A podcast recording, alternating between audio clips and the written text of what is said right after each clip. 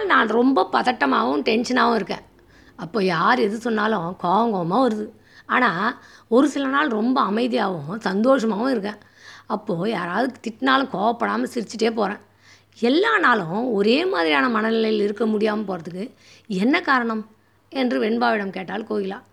இதன் பதிலை நீ தெரிந்து கொள்வதற்காக நான் ஒரு கதை சொல்கிறேன் கேளு. ஒரு கிராமத்தில் பொன்னன்னு ஒருத்தன் இருந்தான். அவன் ரொம்ப அமைதியானவன். யார் வம்பு தும்புக்கும் போக மாட்டான்.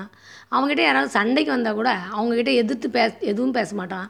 சிரிச்சுட்டே போயிடுவான். அதனால் அந்த கிராமத்தில் இருக்கிற எல்லோருக்குமே பொன்னனை ரொம்பவே பிடிக்கும்.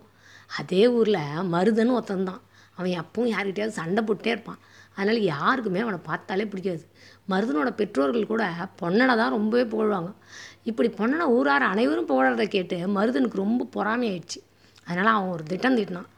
பொன்னா, நீ ரொம்ப நல்லவன், எல்லாருக்கும் உதவி செய்வான்னு எனக்கு தெரியும். நான் உன் நண்பனாச்சே, எனக்காக ஒரு உதவி செய்ய முடியுமா அப்படின்னு பொன்னன்கிட்ட மருதன் கேட்டான். என்னால் முடிஞ்ச எந்த உதவியாக இருந்தாலும் செய்கிறான், உனக்கு போய் மாட்டேன்னு சொல்லுவனா? அது சரி, என்ன உதவி வேணும்னு சொல்லு என்று கேட்டான் பொன்னன்.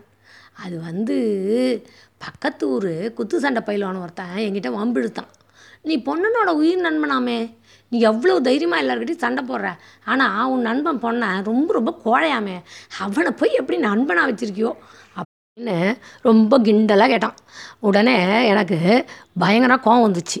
அதனால் என் நண்பனையா கோழைன்னு சொல்கிறேன், அடுத்த வாரம் அவனை அவங்க ஊருக்கு கூட்டிகிட்டு வரேன். அப்போ அவன் கூட குத்து சண்டை போட்டு மோதிப்பார், அதுக்கப்புறம் அவனை கோழைன்னு சொல்லவே மாட்டேன் அப்படின்னு சவால் விட்டு வந்துட்டான்டா.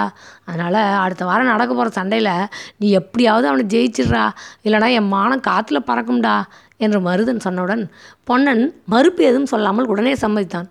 அதை கேட்ட மருதனுக்கு ரொம்ப அதிர்ச்சி ஆயிடுச்சு. இவன் எல்லாத்துக்கும் ரொம்ப பயப்படுவானே, ஆனால் இப்போ எதுவுமே சொல்லாமல் உடனே குத்து சண்டைக்கு சம்மதிச்சிட்டானே, இவனால் எப்படி குத்து சண்டை போட முடியும் அப்படின்னு புரியாமல் தவிச்சான். சொன்னபடியே அடுத்த வாரம் பக்கத்து ஊருக்காரங்கிட்ட குத்துச்சண்டை போட்டு பொண்ணன் ஜெயிச்சிட்டான். மருதனுக்கு ரொம்ப ஆச்சரியமாக போயிடுச்சு. டேய், எப்படின்னா அந்த பயில்வான்கிட்ட சண்டை போட்டு ஜெயிச்ச என்று கேட்டான் மருதன்.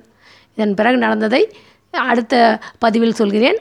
இந்த பேசுபொருள் எனக்கு என்ற தொடரினுடைய அனைத்து பதிவுகளையும் கேட்பதற்கு விருப்பப்பட்டால் அதனுடைய லிங்க் டிஸ்கிரிப்ஷனில் தரப்பட்டுள்ளது. கலாவல்லி அருள்.